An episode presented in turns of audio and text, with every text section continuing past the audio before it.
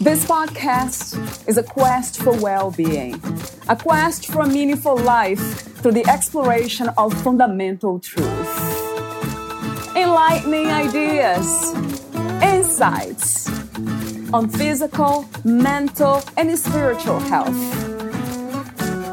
The inspiration is love.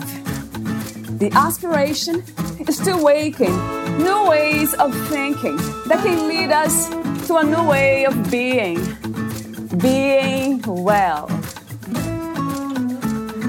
Welcome to Body, Mind and Soul Healing Conversations.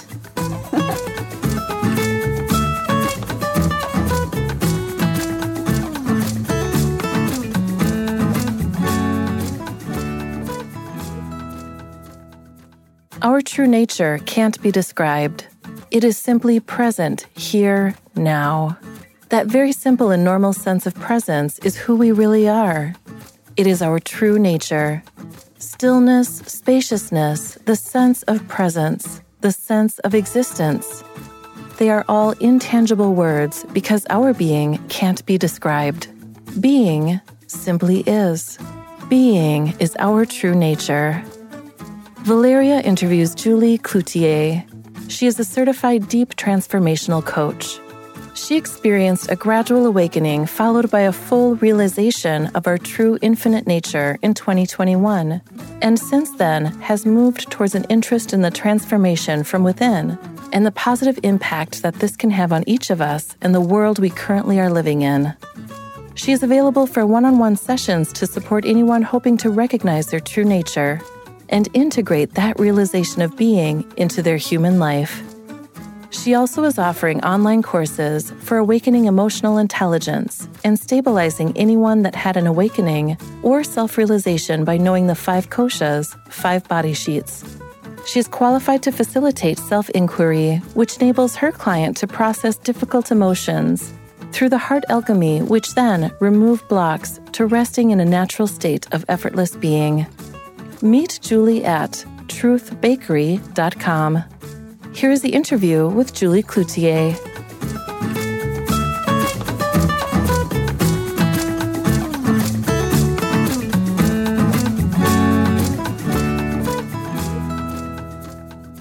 In your own words, who is Julie Cloutier? Wow, that's a big question to start with. So, my character has always been inclined to feel joy. That's the early memory that I have is to be in awe of existence. Just the moon and the cows and the magical experience of life was very alive in my experience. And there are many memories of that. So after my early years, like everyone else, there was just a human experience and doing and having to do things and embarking on an adventure of doing until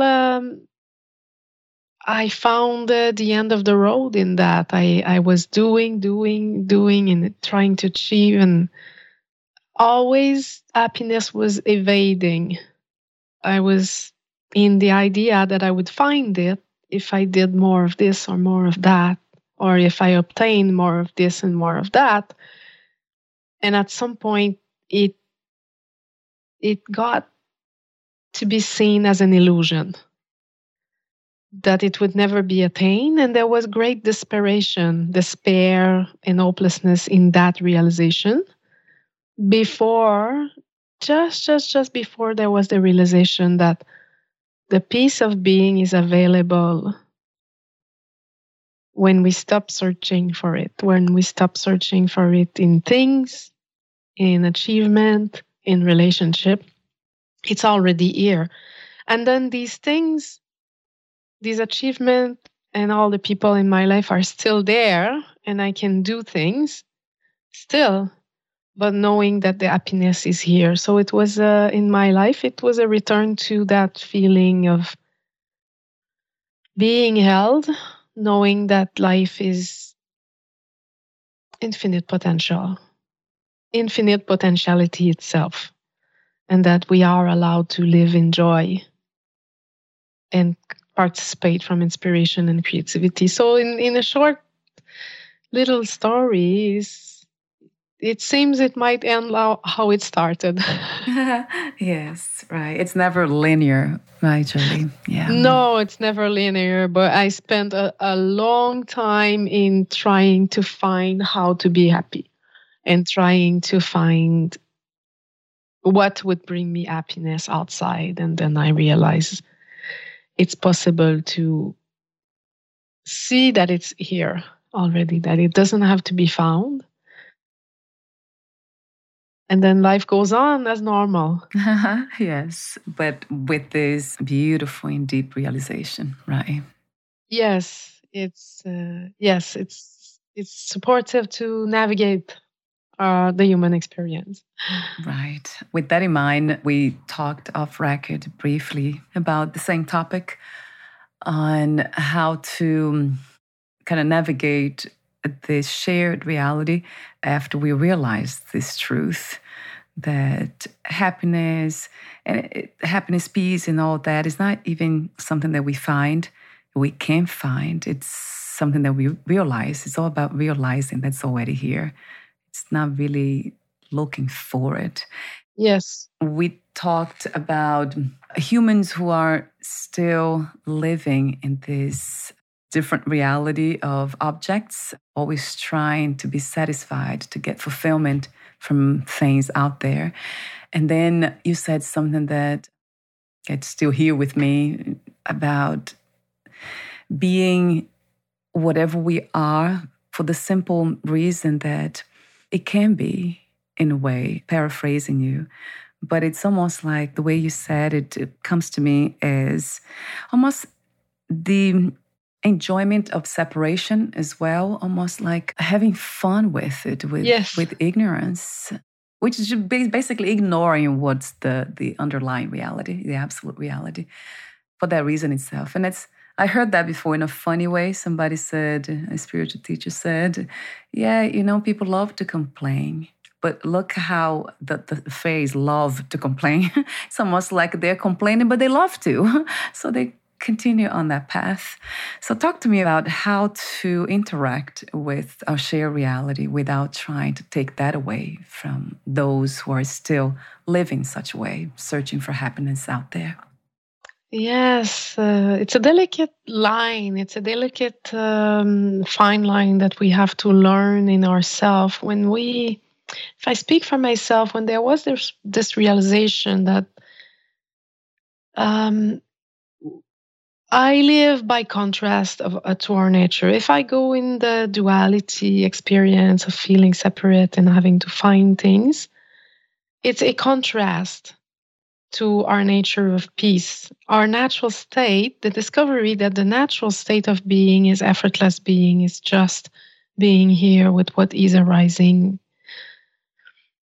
Then there was a need to tell that came, like to tell everyone. It's so amazing, this discovery that I wanted to bring everyone in it. But when I was doing that, I could see that I was creating suffering, because I could see that if the other person doesn't know this, when I'm saying that, it feels as if I was negating their experience. And I realized that this wasn't helping, that I had to go there alone, that I couldn't bring everyone in it with me. And so that was it lasted for a few months, this place where I was feeling I was going in it alone. And then as this was let go, this need to change the experience for other being, which are also infinite being, they are allowed to have their experience exactly as it is showing up for them. as I could let go of that, then there was true non-separation, because then there is listening without needing to change anything. And that was more efficient than what the mind was proposing that I should do.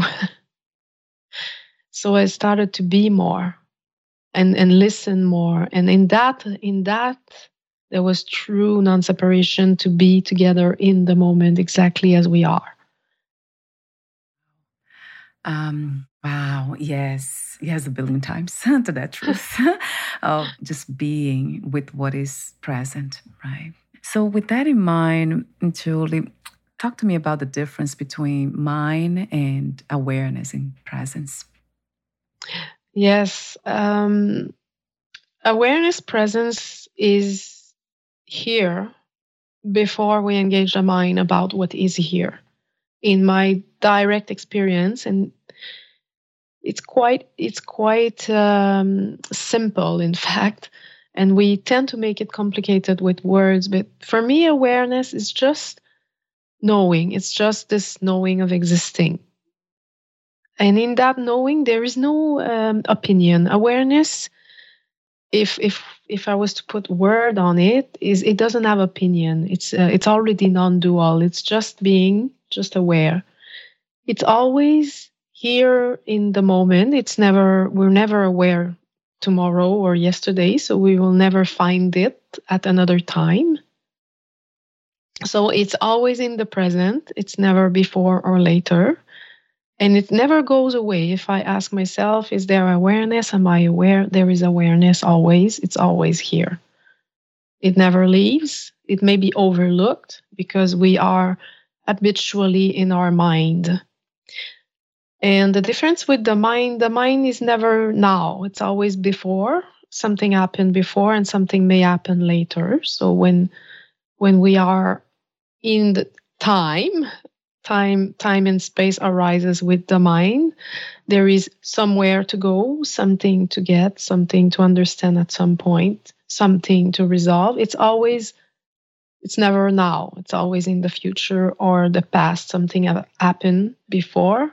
And because of that, there's maybe something else that will happen. So it's also the line of because. There is a timeline to things with the mind that is not there when we are just present being. And we have access to both. It's just that most of us are conditioned to live a lot in the mind, in this impression that we are here to solve things. And of course, we can still solve things by being. There is more clarity when things need to be solved. So I would say that would be the difference between awareness and the mental realm. And they are not separate. It's just another level of reality, right? Relative reality. Yes. When I bring this little analogy that I heard before, it's quite simple that our awareness, our capacity to focus the lens of awareness on something, it's still our awareness, but there is it's an impression of, if you compare to a camera lens, it feels like when there is a focus on something, there's the focus of awareness on things.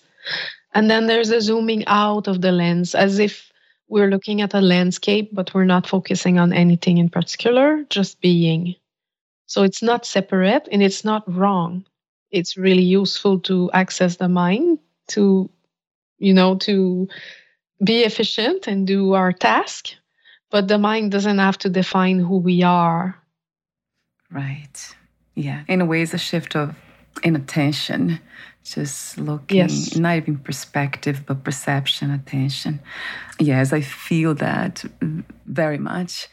And it seems like the more things have to do with the body-mind that requires these two levels of reality, then the more awareness focuses on what needs to be done. And then uses the tools, of course, body-mind, to do it.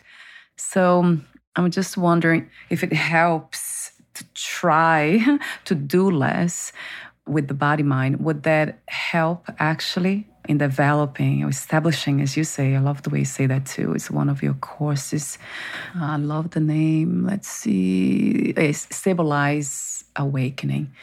So in helping to stabilize that this feeling, this sense of awakening, would you suggest doing less in a sense of, or even looking for it in a sense of making an effort to do less with the body-mind tools? Not exactly. I would say to one of the practice that is really, really supportive is to ask ourselves, is there awareness? Am I aware? Multiple times a day, so that we start to, it's weird to say, but we start to practice being effortlessly present.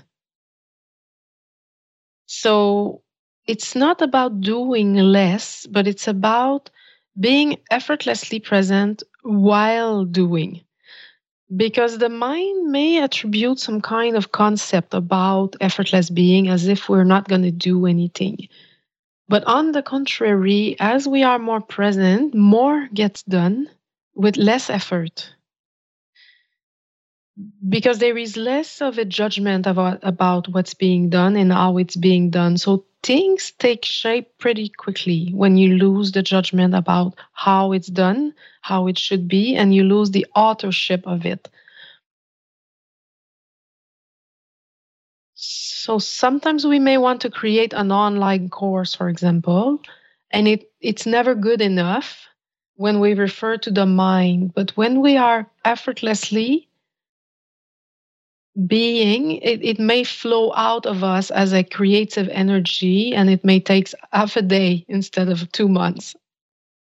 And then it's already taking shape and people are already joining in, because there is less of the block of the mind that I should be better, I should do better, maybe it's not good enough. As that belief is lost, there is more creativity. So in reality, there may be more doing with less effort and more joy of doing. So practicing being here effortlessly would be the practice. So it's not to do less, because we still, that's sometimes it's a break for people towards awakening, because there's a belief or an idea that I will not be doing anything, or I will not have friends, or my life will derail. Yeah. Yes. But on the contrary, your life will flourish. Yes. That's a beautiful message for those who are listening, who are contemplating the beautiful realm of knowledge called non-duality, or being touching with our true nature, because there's a misunderstanding in that sector. There was one of mine too, misunderstandings. Yes. I feel like there's a lot more joy, as you call it, but it's not, I wouldn't even call it that. It's just a label anyway. But there's more, there's a response from the body mind that it's timeless. That's what it is. It feels like, when we finished, every time I finish a conversation talking to anybody here, that's what it feels like. It's almost like it never happened, although it did happen. So I have that, the memories are still there, dancing around there, but they're in a very, it's this in light way. It's very playful, it's light, there's nothing holding on to what was learned or listened to. It's something like that. It feels really good. Yes, excellent. Yes, it's I can relate to that. It's more light. The weight of the line or the storyline, the weight is not carried, as every moment is spontaneous. Right. Yes, right. It's beautiful. I mean, and I wish, that's the thing also, something in me, obviously the mind is trying to hold on to that and trying to replicate that. Yes. With everything, and it doesn't work for many other experiences with other people. It doesn't work. And then that's where I guess we can talk about something that I read on one of the course materials that you sent me is called The Awakening Emotional Intelligence and Dissolving Emotional Suffering Through the Heart Alchemy. That caught my attention because that's what I feel, the body-mind complex. It feels kind of the triggers, everything that you talk about here, bringing you triggered. You have modules, you have many of them, 1, 2, 3, 4, 5. I have them here, the titles. And then you talk about how to work with bring the trigger in awareness. So emotions and all that. So is this what do you call all of this work? Would you say, because now it feels like we have actually realized that there is more than just the mind. So we are in this space that's spaceless, and that is healing is not needed. Obviously, it's freedom, it's fulfillment itself. Yes. And then for me, it made the healing experience much more fun too, and more curious for the mind, and less, let's say, dark and like... I'm trying to find words for it. Less heavy, because when I feel the triggers, when, my relationship with my husband, and that's because I see a lot of times my parents in them, and I had a traumatic childhood. And then, of course, I have been deepening my understanding, this realization with the non-dual, which is based on Advaita Vedanta. That's I'm a student of Vedanta. So it has become a lot more mature, per se, but it's still here. So I wonder if it ever goes away. In my experience, yes. But I can still... It's as if I'm not drawn into it, but I can see in this morning, I had this experience where there was this arising of the contraction and a feeling of defending something. And I just saw it, and it wasn't hard to just let it go. I don't wish to experience that. Thank you. I'm already just okay being here. And I suppose it's from an authentic, meeting ourselves authentically, because that cannot be forced. So I feel it comes with being open awareness to feel. That was my way. That was it's not that it's the right path or anything, because there are many, many different paths. My path was to sit with the discomfort and to be that presence to that discomfort so that it doesn't feel alone. And it doesn't have to find resolution outside. So the awakening of the emotional intelligence, sometimes with realization, there is a realignment of the emotional body and the mental body. And the mental body and the emotional body loves to rest too. But at first, what's in the way of happiness will arise in consciousness to be seen. And it was my experience that it had to be seen. And with seeing... It was leaving. Yeah. I say they come to say goodbye. Yes, I love that. Yes. And it's not done from a heavy sense of having to heal, because our nature doesn't need healing. So it's done from a sense of being in our nature, presence to these energy that are more dense, that are inviting us in the sense of separation and the fear. Because sometimes the fear, when we start to live closer to our true nature, we'll start to move more and more from intuition. And there may be some fear that needs to be just acknowledged or seen, that what will happen to me if I move from intuition? Will I survive?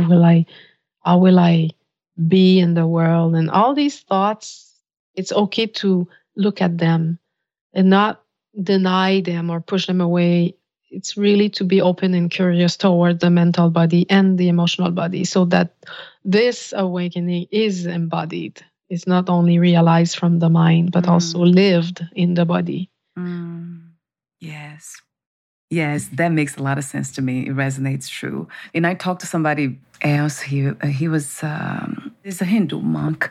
We actually will meet again. But he talked a lot about that. It's about, he was talking about enlightenment and how it's the misconceptions that by understanding, realizing, having this knowledge, this spiritual knowledge, it will change everything. And it doesn't really, unless it is embodied, as you said. Exactly. That's what he said. That was one of the biggest misunderstandings. And it doesn't happen overnight. So there's a lot of practice. So he talked a lot about practices. It's basically what you're doing too. So being a, let me see your label here. Yeah, deep transformational coach. So being a coach, teaching others how to basically deepening. I love that word they use, the deep before transformational. So deep transformational. It is deepening the depth of this understanding that will bring the body, mind in alignment. And for me, yeah, it has been, like you said, I love the way you said that. Yeah. Saying hello to say goodbye, something like that. Yes. That's cute and true. Yeah, it has stayed, comes to awareness because I know it's something that has to, intuitively, I know there's a change that it wants to make, the body, mind needs to make in order to kind of get closer to that inherent happiness that's already here. But, and then that's blocking it. And then what it does, it shows me, but now it's much easier to see it, feel it, and then just move out of it. I don't stay there for too long. It's kind of transmutes in a way the energy and then becomes lighter again. But it has been happening.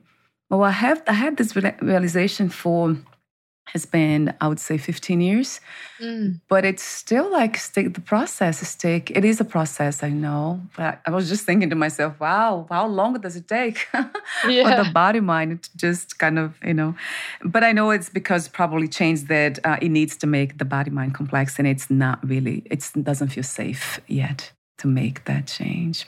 It feels like that. I would love to hear from you. What are your thoughts on that? It feels like a refinement. A constant refinement. And in myself, it feels like knowing our true nature is supporting our human experience. So it's supporting the evolution and the growing of our personality, our character. So it's not an evasion from life. It's an intimacy with life. So as we become more openly present to what the feeling are arising in ourselves and revealing what is the blockage. It's like becoming more and more intimate with life, and that intimacy, it's a paradox because from one lens there is no movement and there is already full intimacy, and then from this perspective of our human experience, it's the revelation of that in our life. It's the embodiment of that in our life. And that is in the relative time and space. So it's both. It's holding both. That in myself, when there's a movement, the movement can come from mind, from fear, or from intuition, from infinite intelligence. And when there's a movement, I ask myself, what is the best thing that will support the growth of my character here? My personality. Will there be growth in that? And if the answer is yes, then I move towards it. So I feel that our nature of awareness, presence, support, having access of knowing our nature, support the growth of our character. So it's not that we're not there anymore, or not, that we're not participating. On the contrary, we are even participating more in life. So that's how I feel that what you're mentioning is that, because on the timeline, these 15 years, there is more and more embodiment or closeness to that. Yes, I love the words you used, the refinement, intimacy, right? The refinement caught my attention, that word. I can't. It does feel like a refinement. But refinement of what? And it feels like it's the communication, the expression of that pain that's within the body mind, kind of expressing that in a transmuted way, which comes initially feels so uncomfortable because it's painful to re-experience whatever it did in the past. So it keeps coming. It's related to trauma. It's trauma-informed. So, and then I also see now it's becoming more, the response to it is becoming more refined in a sense of gentler and kinder. Yes. But it's still there. It's still responding to it, but in a kinder way. And that I feel that's coming from, the perfume of infinite intelligence, right? My true nature, our true nature. Yes, yes. Because kindness, it's something that has, for me, has been almost like a mark, has been like this reference to it. Yes, like, sure, it's right? very benign, very open, curious, all of these vibration being is benign. It's not resisting anything. Yes. Yeah, it's trying to, one, understand, and then perhaps not in an order, but understanding, I see it's taking place, and then trying to move the energies to place to an expression that can benefit this body, mind, and others too, whoever's in next to me. So it's just beautiful to observe that, even to put words into it. It's not easy, right, Julie? Yeah. I'm like surprised now that I'm able to communicate this. Wow, it's amazing. It feels like the lightness wants to embodied, wants to shine through, so it moves what's in the way. And that's not comfortable sometimes. Oh my God. Yes, yeah. And it moves gently, kindly. It's moving that out of the way. That's really something that it caught my attention. Like, how beautiful is this? Yeah. It's moving this energy that it's not really pushing away.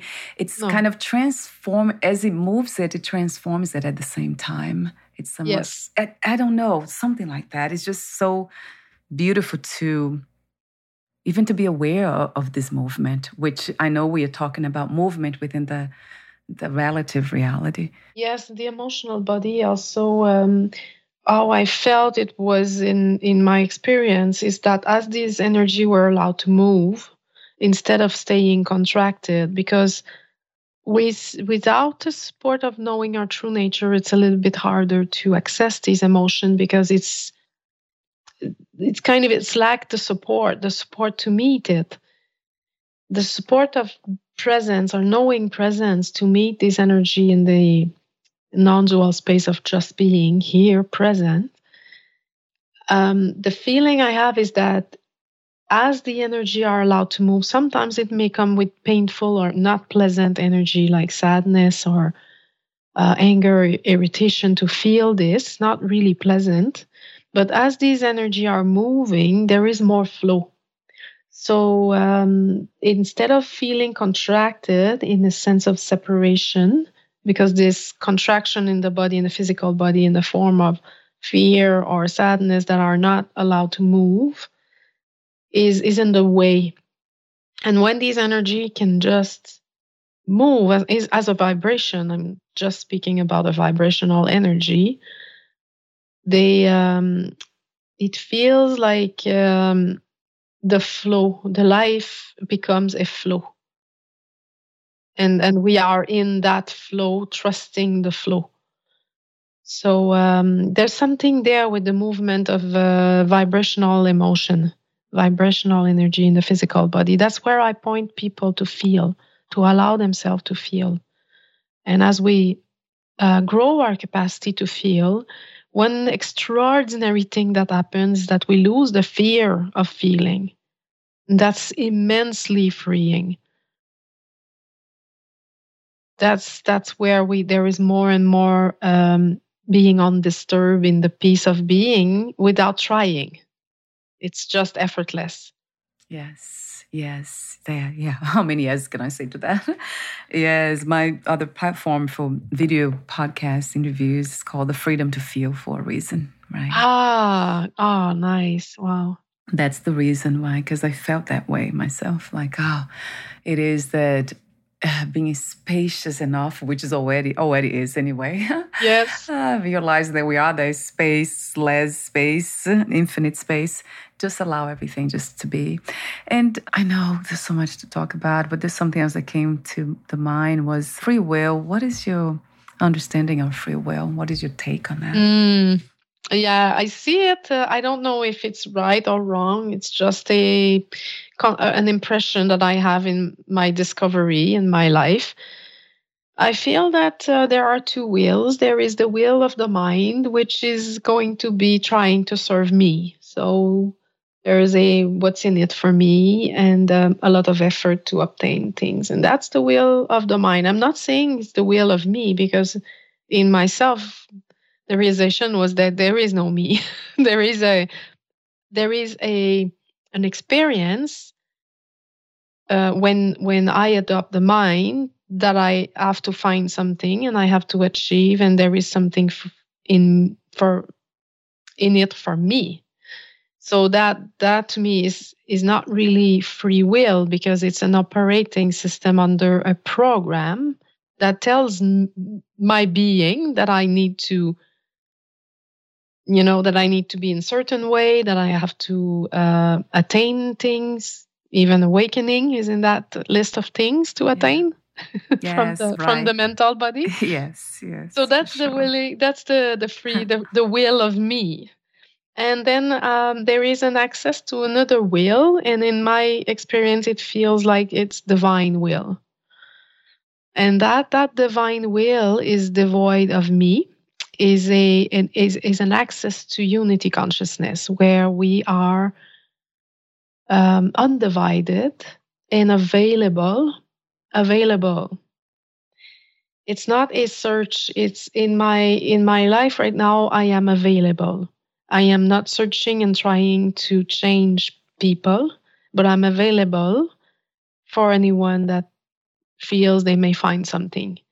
But I don't need people to change. So it's not me that is operating there. It's more the will of our infinite nature, infinite intelligence, infinite love.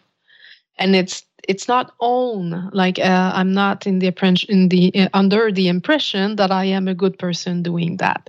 I'm just accessing intuition. And to me, intuition is divine will moving us. Moving the body, mind, moving. So it's something else that takes over you, but it's not dangerous. It's on the contrary, it's way more expensive and loving than the mind realm, where there is a lot of separation and a lot of conflict. So I would say that's my understanding of free will. So I'd say there is no free will. But I'd rather do divine will through intuition than do the mind will and suffer separation or the sense of separation, because the separation it never really occurs. We have the impression of being separate when we are identified with mind or with our thoughts. Yes. Yeah, and that's an interesting take on. It's almost like making a choice, which my take is a lot more direct, in a sense that we are freedom. So who needs free will when we are already free? Yes. We are freedom itself, right? Yes, life is allowed to unfold from infinite potentiality when the me is not there. Yes, getting out of the way is great. Yeah. So I guess maybe that's our will. That's our only will, to consciously start to know from where we are operating our life, and if we are willing to try and look at what is happening if I don't try to control things, and what is happening if I let life unfold.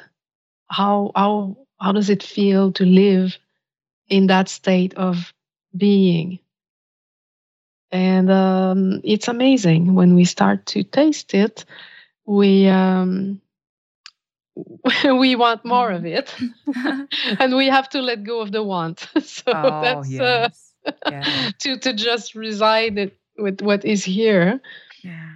Yeah. Wow. How amazing at this.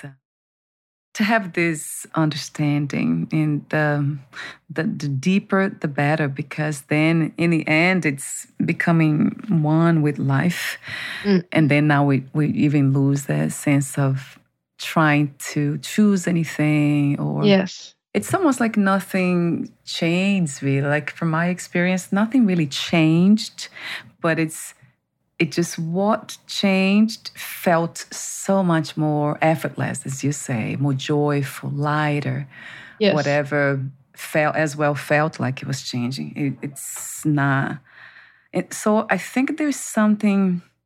I know we talked about embodiment before, but it might be just the realization of this spiritual knowledge of being infinite presence, awareness.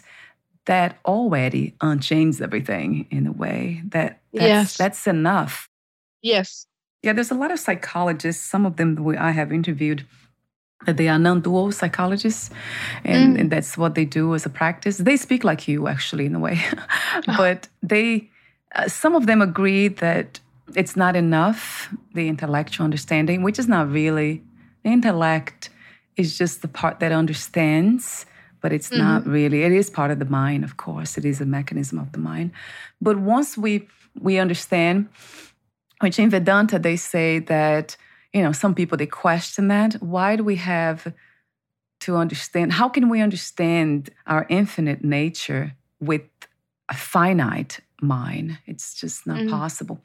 And then, the answer is that that's exactly what is needed, because we need to correct that misunderstanding in the mind that believes that it is finite, but it's not finite either. So that made sense to me. Yeah, when I heard that, I was like, yeah, that's it. It's exactly it. So the understanding, it is the correction really, because in truth, it's just the illusion that, like you said, that everything, it's separate. There's something separate here. There is something even. There is something that we can name. Yeah, right. It seems like that way, right? Oh, I can name this. Actually, when you really go deep into contemplation and reflection on this non-dual understanding, there's nothing I can't label, really. The mind is just... It's okay to label, but it's not... Yeah. It's, it loses interest in a way. There's a part of the mind like, oh, okay, what is this? And then looks at things in a lot more subjective way. Yeah, mine's. I often say mine loves to rest too.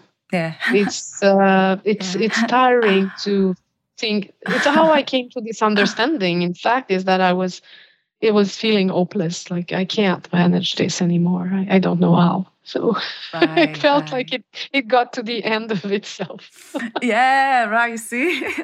Yeah, I think that's one of the practices in Zen Buddhism, right? You meditate until you realize that who is meditating? There's no need for meditation. And then everything ends. Yeah. There's no meditator. It was not pleasant when there was this feeling of distress and despair. I can't do this anymore. It felt really disturbing and turbulent. But it's how the light came in here. Sometimes it doesn't have to be this way, and sometimes it is in that way that the light comes in. And I felt like, oh, I can't. Like I surrender everything. It's that's wonderful, isn't it? When the mind can come to that conclusion. It is kind of surrender to its own infinity. Yes, its own limitation. Yes, right. Yeah, that's it. Like it's like I heard that before, and I find it's really enlightening. It's bowing down to God, or bowing down to the divine. It relinquishes its power. It says, "Okay, I'm ready to bow down."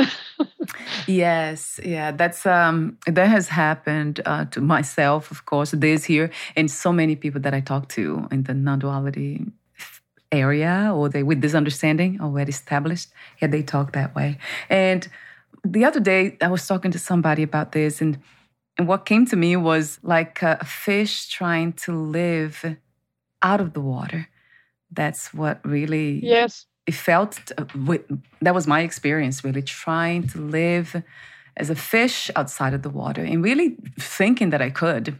Oh, it can. Yes. It can. Why? I can't live without the water, of course. Yes, not really. Yeah. You couldn't. Yeah, you can't. Impossible. So would you say that this is really the main cause of suffering, of our suffering? Trying to live in the illusion of a separate self.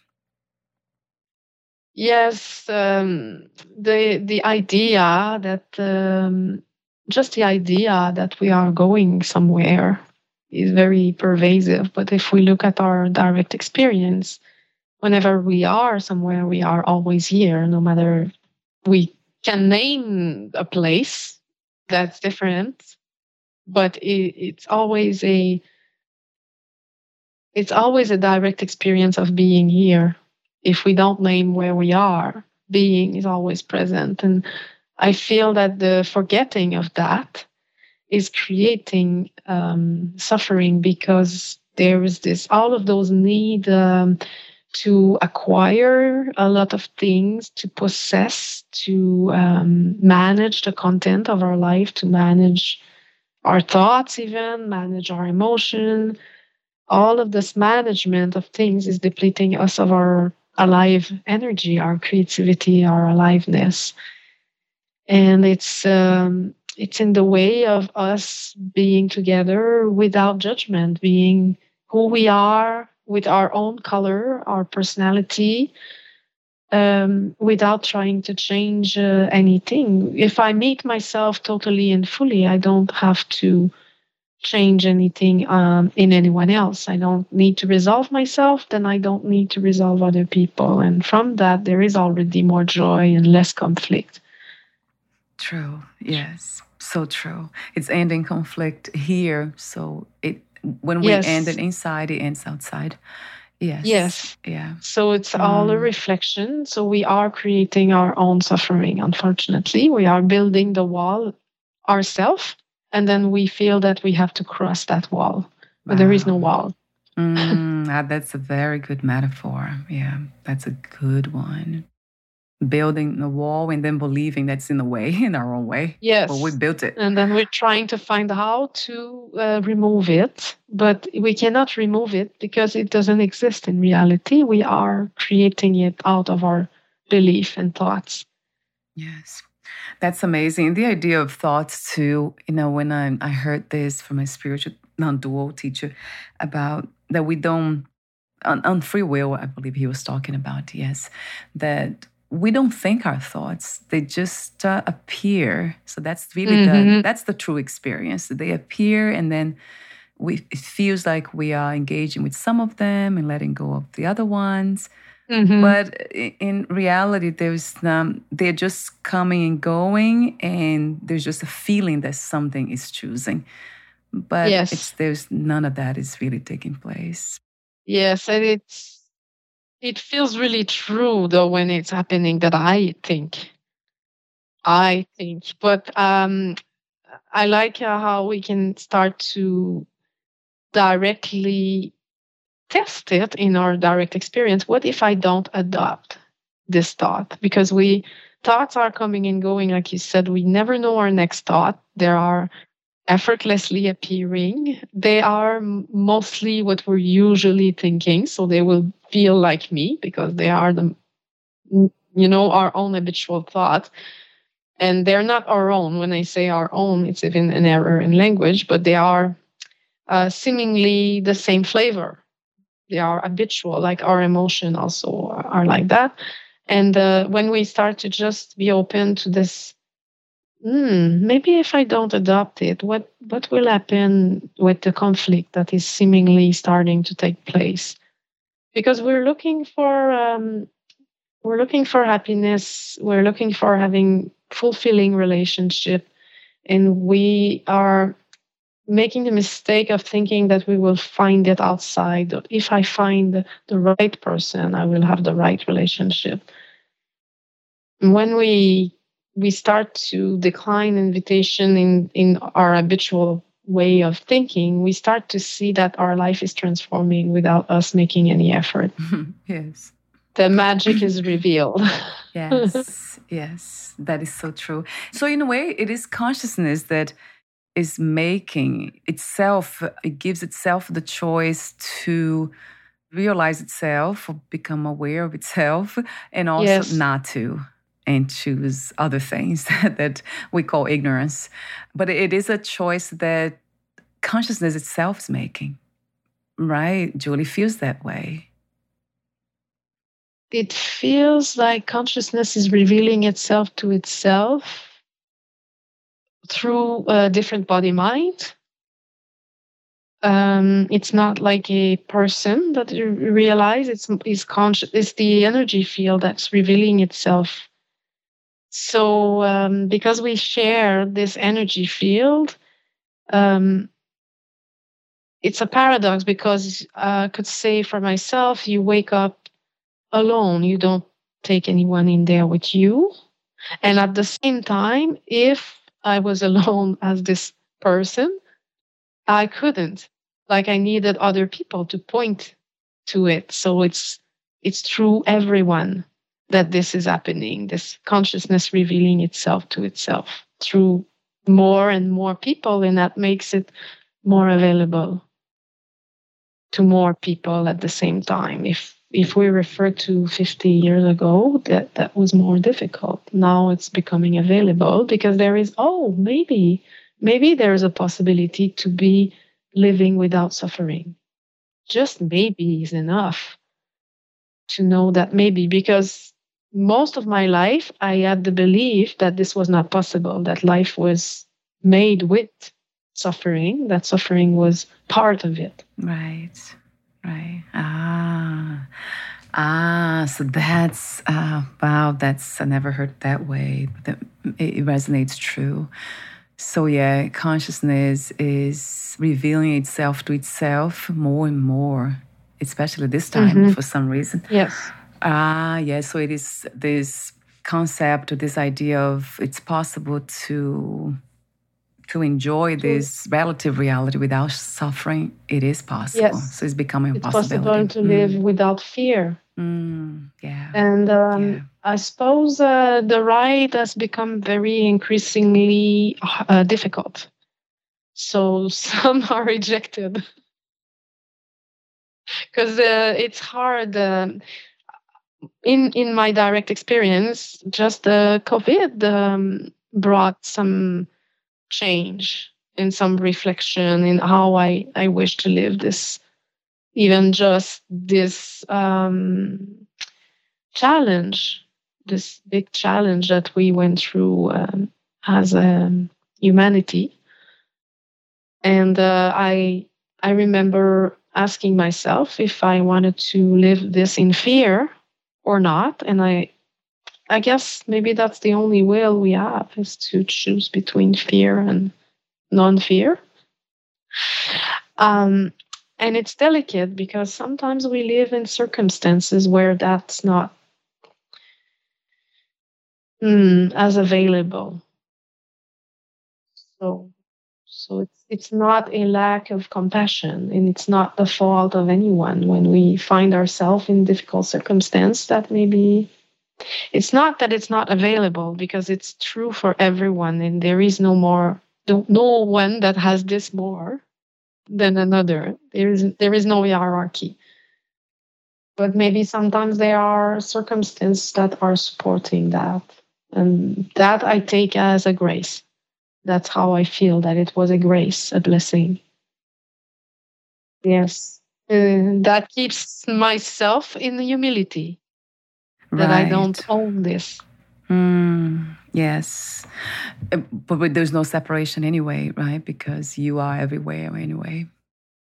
So yes, you as both. Consciousness is everywhere. Yeah, the body mind is here. Yes, consciousness is everything. Yeah, is all. That's another question that I usually asked myself and others about ignorance, and how much of the suffering is caused by ignorance and is not consciousness, choosing ignorance just out of playfulness.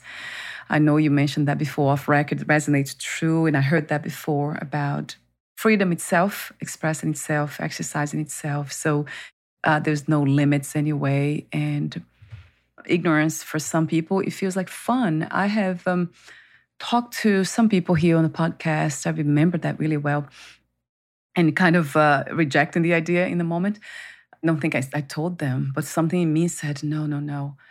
I remember some people saying, you know, I love being a human and everything about it. So I would not mind coming back here over and over again to play with it, like in a sense of suffering, going through all this again.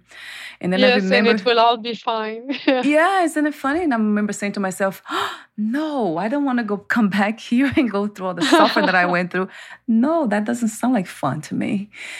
But for them, in a way, it was. So we can't really judge, right, Julie? We can't really. Yeah, and even I can even share a transformation that has happened in myself.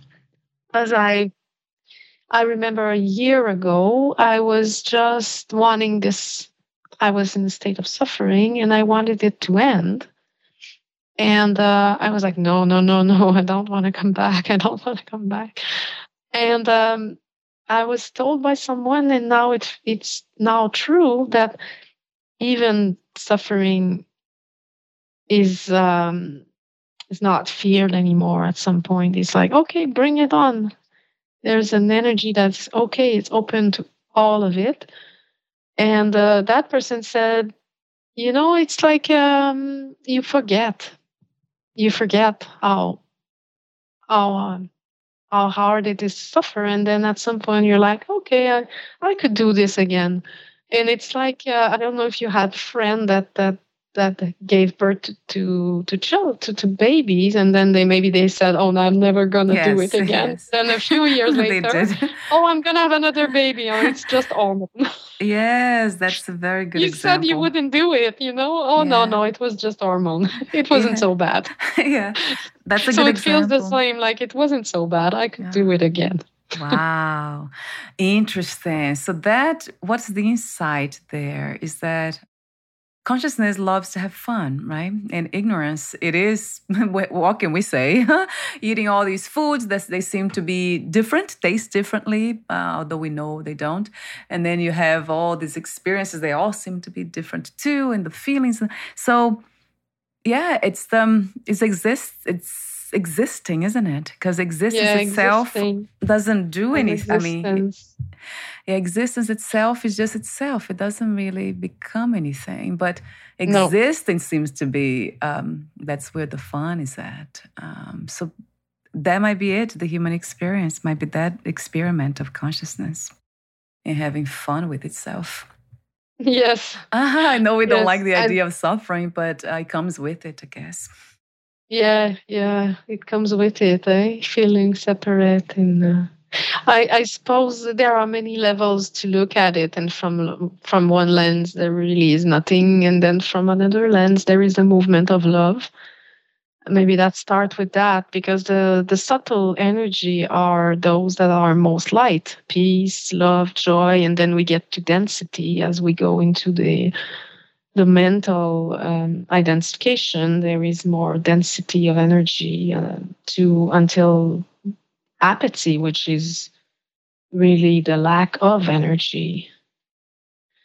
So it's an energy. To me, it's more of an energy game, and we're playing that game. An energy game. That's interesting. Never heard that way. That's interesting to hear that. True.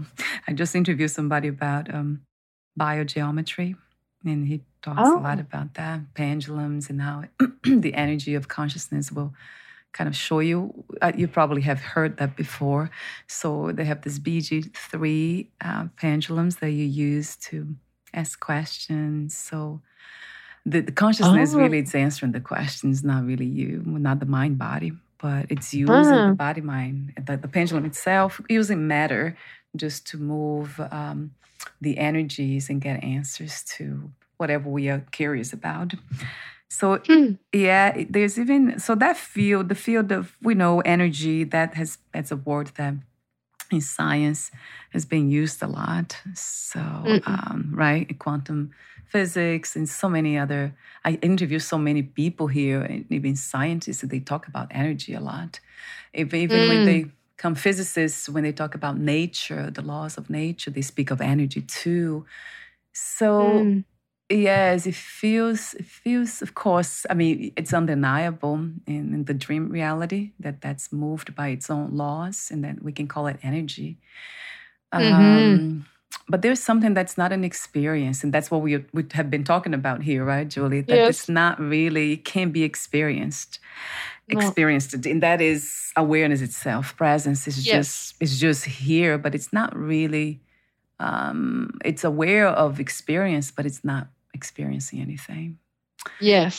And it feels at times, I have to say, it feels like nihilism. It might be like in between, right, Julie, in a way, when you get deep enough into it, between this feeling of I don't know what they call it, eternalism or eternal kind of field, and then you have nihilism too. So the nothing, like you said, in fullness.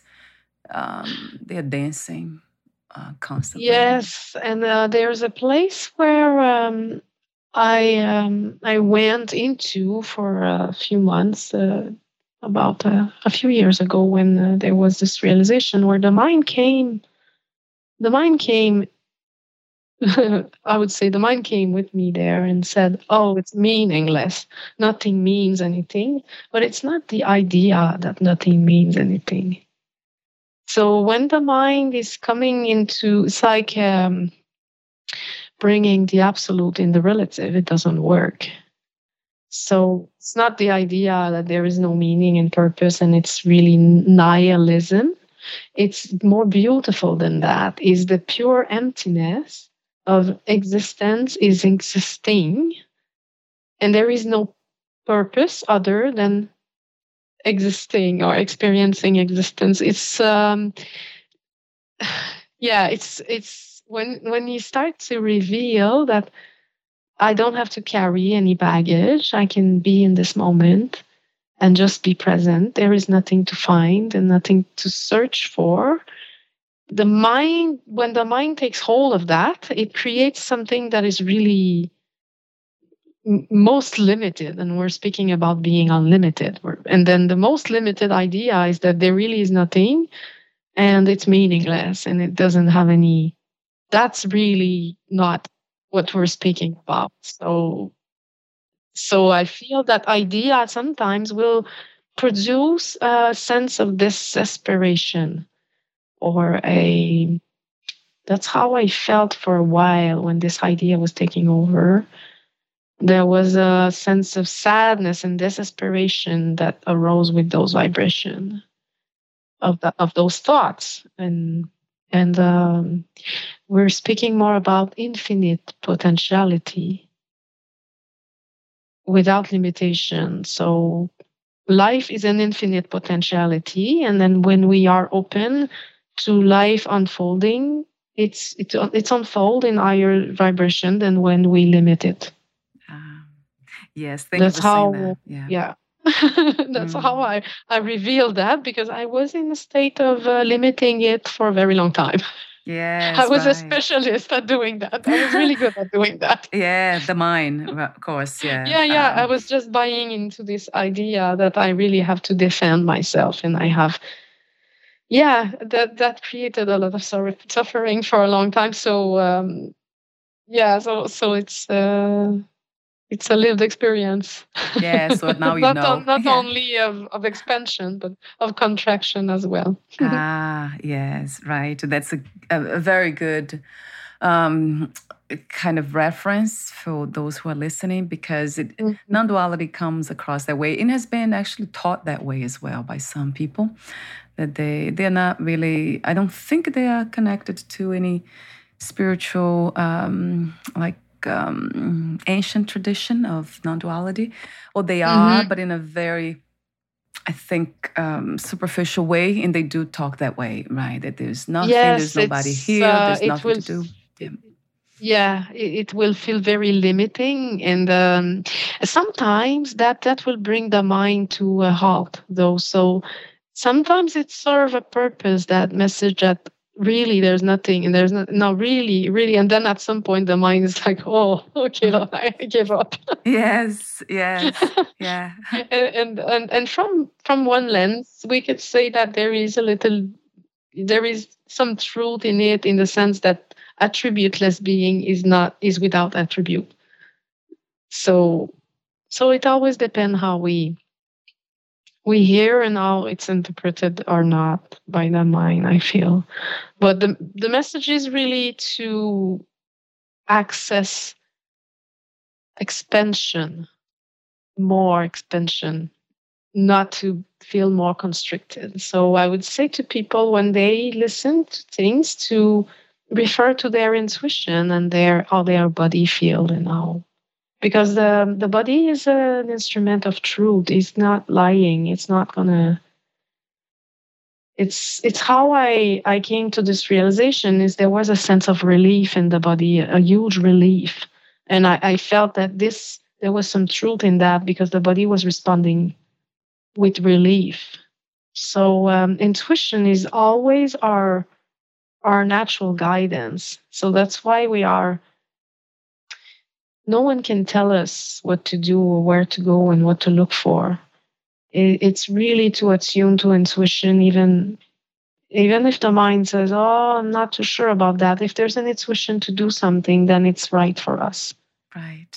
That's true. That's a beautiful message. I know some people, they need guidance, and I needed guidance, and you are a guide as a coach, but it's just a guide, right, Julie? It's not really telling others what to do and how to do it, but guiding them. Moving their own energies, guiding them to move, to be realized, to be aware of their own energies, right? Yes. That's a beautiful message. So we're almost at the end, and I had so many other points here to talk about. I'll talk forever, because this is, what's not to love about this conversation? It's it's freeing in itself. So I mentioned your course. You have course one, Stabilize Awakening, and there you talk about the 5 koshas. Hopefully I'm pronouncing it correctly. And then you did send me some information about that. And then you have also the course 2, and then it's called The Awakening Emotional Intelligence and Dissolving Emotional Suffering Through the Heart Alchemy.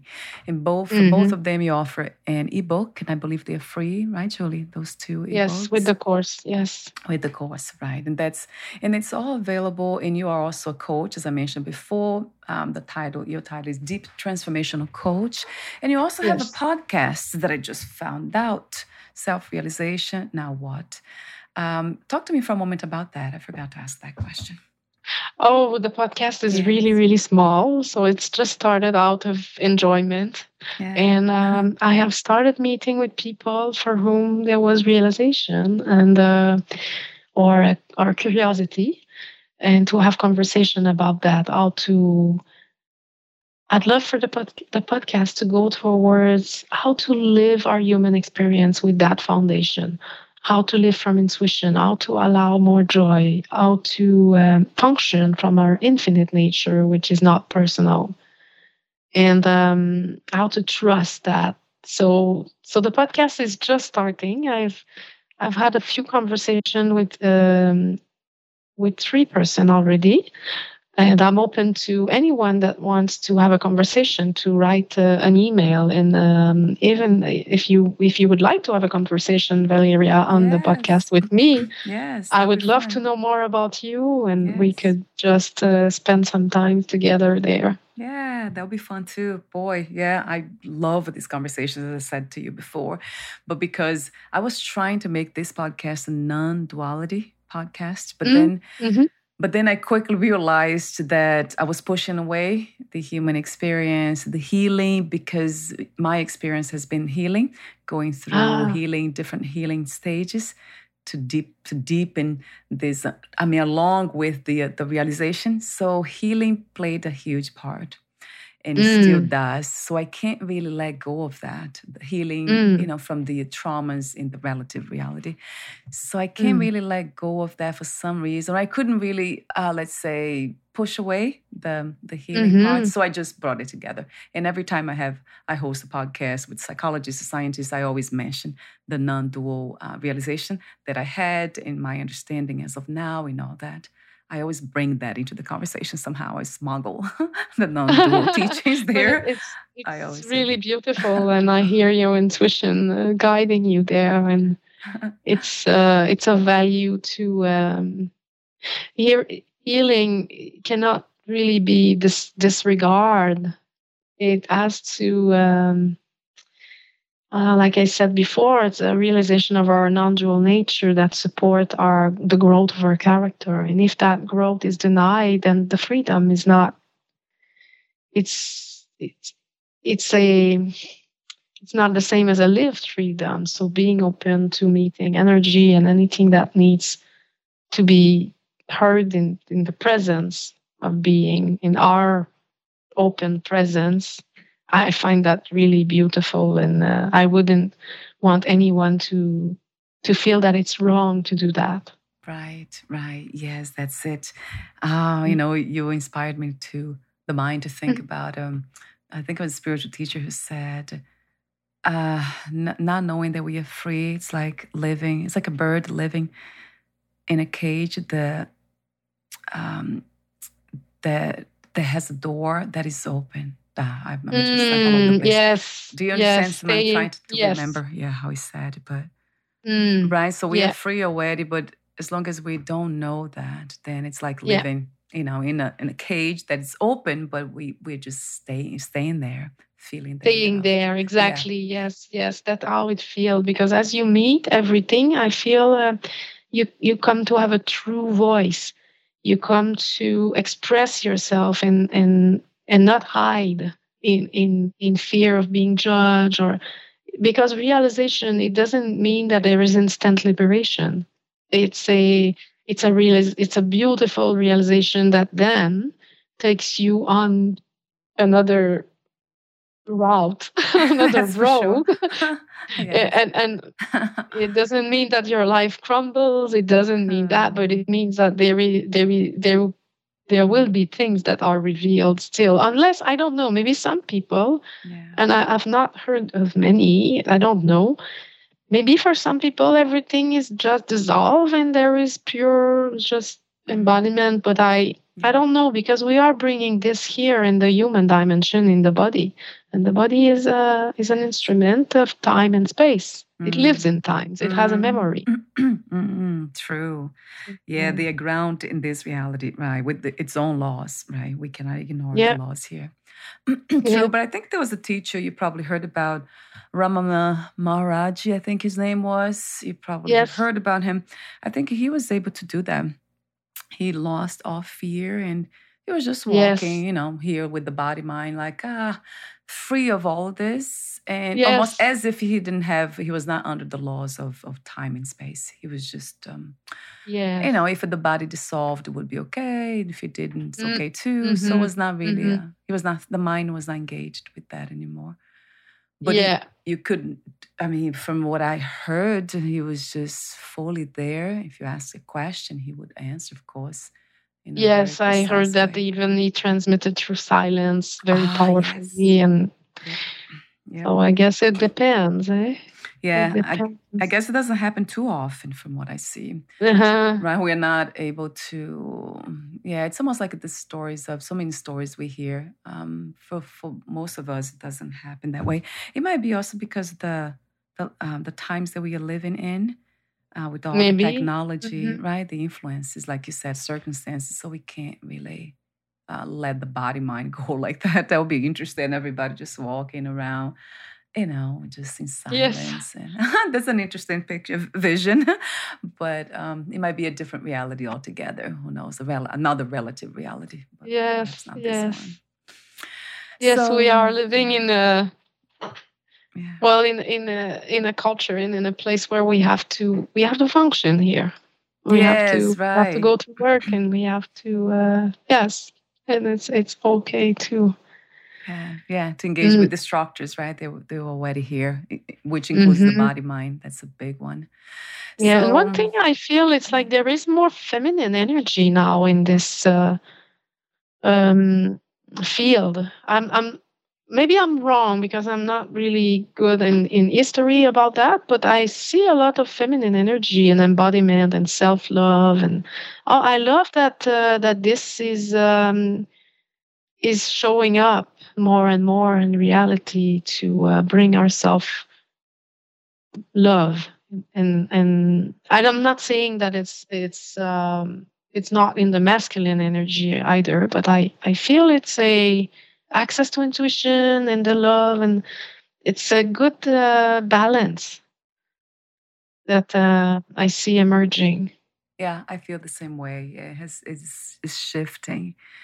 Yeah, it's more gentle, right? Yeah, I'm feeling this within myself. I have been for years now. And I remember having the, gosh, Julie, I could never stop talking to you. We'll just go here forever. Sorry about that. Yeah, like, I have to let you go. I like, how can we stop this coming? I can never stop. So, yeah, I remember having that vision about almost like a longing for this reality to be more of an engaged one with the feminine energies without having the language to express that back then. It was about 25 years ago. And I remember it was so strong, like, I wish, but the word was really, the feeling was really a longing thing. That was those energies was trying to bring the intuitive aspect of it more to this reality, and less of doing just for the sake of doing, the sake of survival. I had seen that enough, and I was like, And then I remember having this vision of one day, and then something said, it will happen. One day, everything will stop. This whole people will stop working, just. But then, I thought naively at that time, I remember thinking, great. So humans will decide to do this spontaneously on their own, just kind of, let's go within and reflect more. But then it took like something like COVID for that to happen.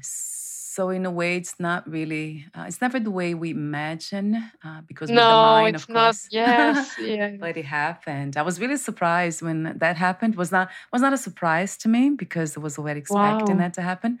But it was like, and then there was a rest within myself, like, the longing has been fulfilled. This is here now. And I never had any problems with the COVID situation. It was actually the opposite. I was a lot more joyful, although a lot of people lost their bodies and we had all this suffering happening. But there was a very strong feeling of peace just here. And I didn't understand why it was so peaceful in that chaotic state. I was in New York at the time too. It was just so bad there. Wow.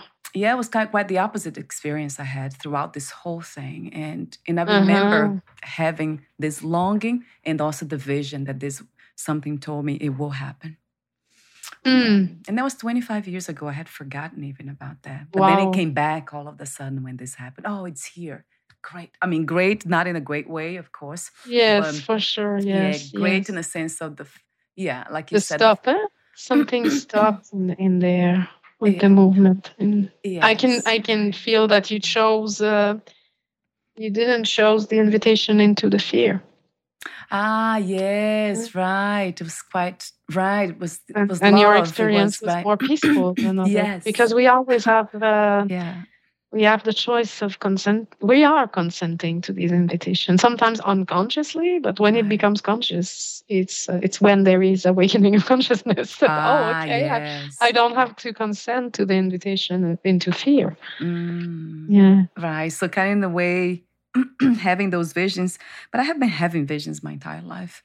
Whatever would happen, and then it would happen. It's almost like, you have psychics and you have all these people, mediums and all. I have all those. I mean, it's not me. You see, this is available for everyone. As you said, everyone has access to it. When you talk about intuition, everyone can access this spaceless, infinite, spaceless space that's here now. But we are just, for some reason, it's consciousness. I have to go back to it because I think it's really, like we're distracted. Yeah, Yeah. We're distracted. Yeah, right. Because, in the mental realm. Yes, because consciousness is not an object. So we are so, right, so used to, navigate this reality with the mind and look for objects for everything. But it's not an object, that reality. So thank you so much again, Julie, for your presence. Thank you for this opportunity. It's a pleasure to meet, and I appreciate the opportunity to speak with you. Oh my God, thank you. And before we say goodbye for today, where's the best place to find more information about you? The website, truthbakery.com. Yes, and I do have here as a link, and I love the name too, Truth Bakery. Yeah. When I looked at it, I was like, bake your life from your authentic self, from truth. Yes, how beautiful! I love that. When it's like truth with taste to it. We can, right? Yes, it's a delicious truth. Love. Bliss, love, joy. Thank you so much again, Julie. We'll talk soon. Yeah. Bye for now. Thank you very much. Bye-bye. Bye.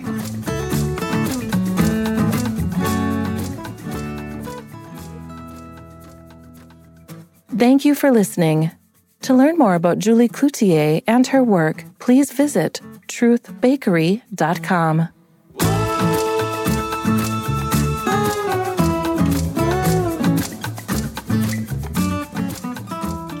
To learn more about this podcast, please visit fitforjoy.org/podcast. Thank you again for listening, and bye for now.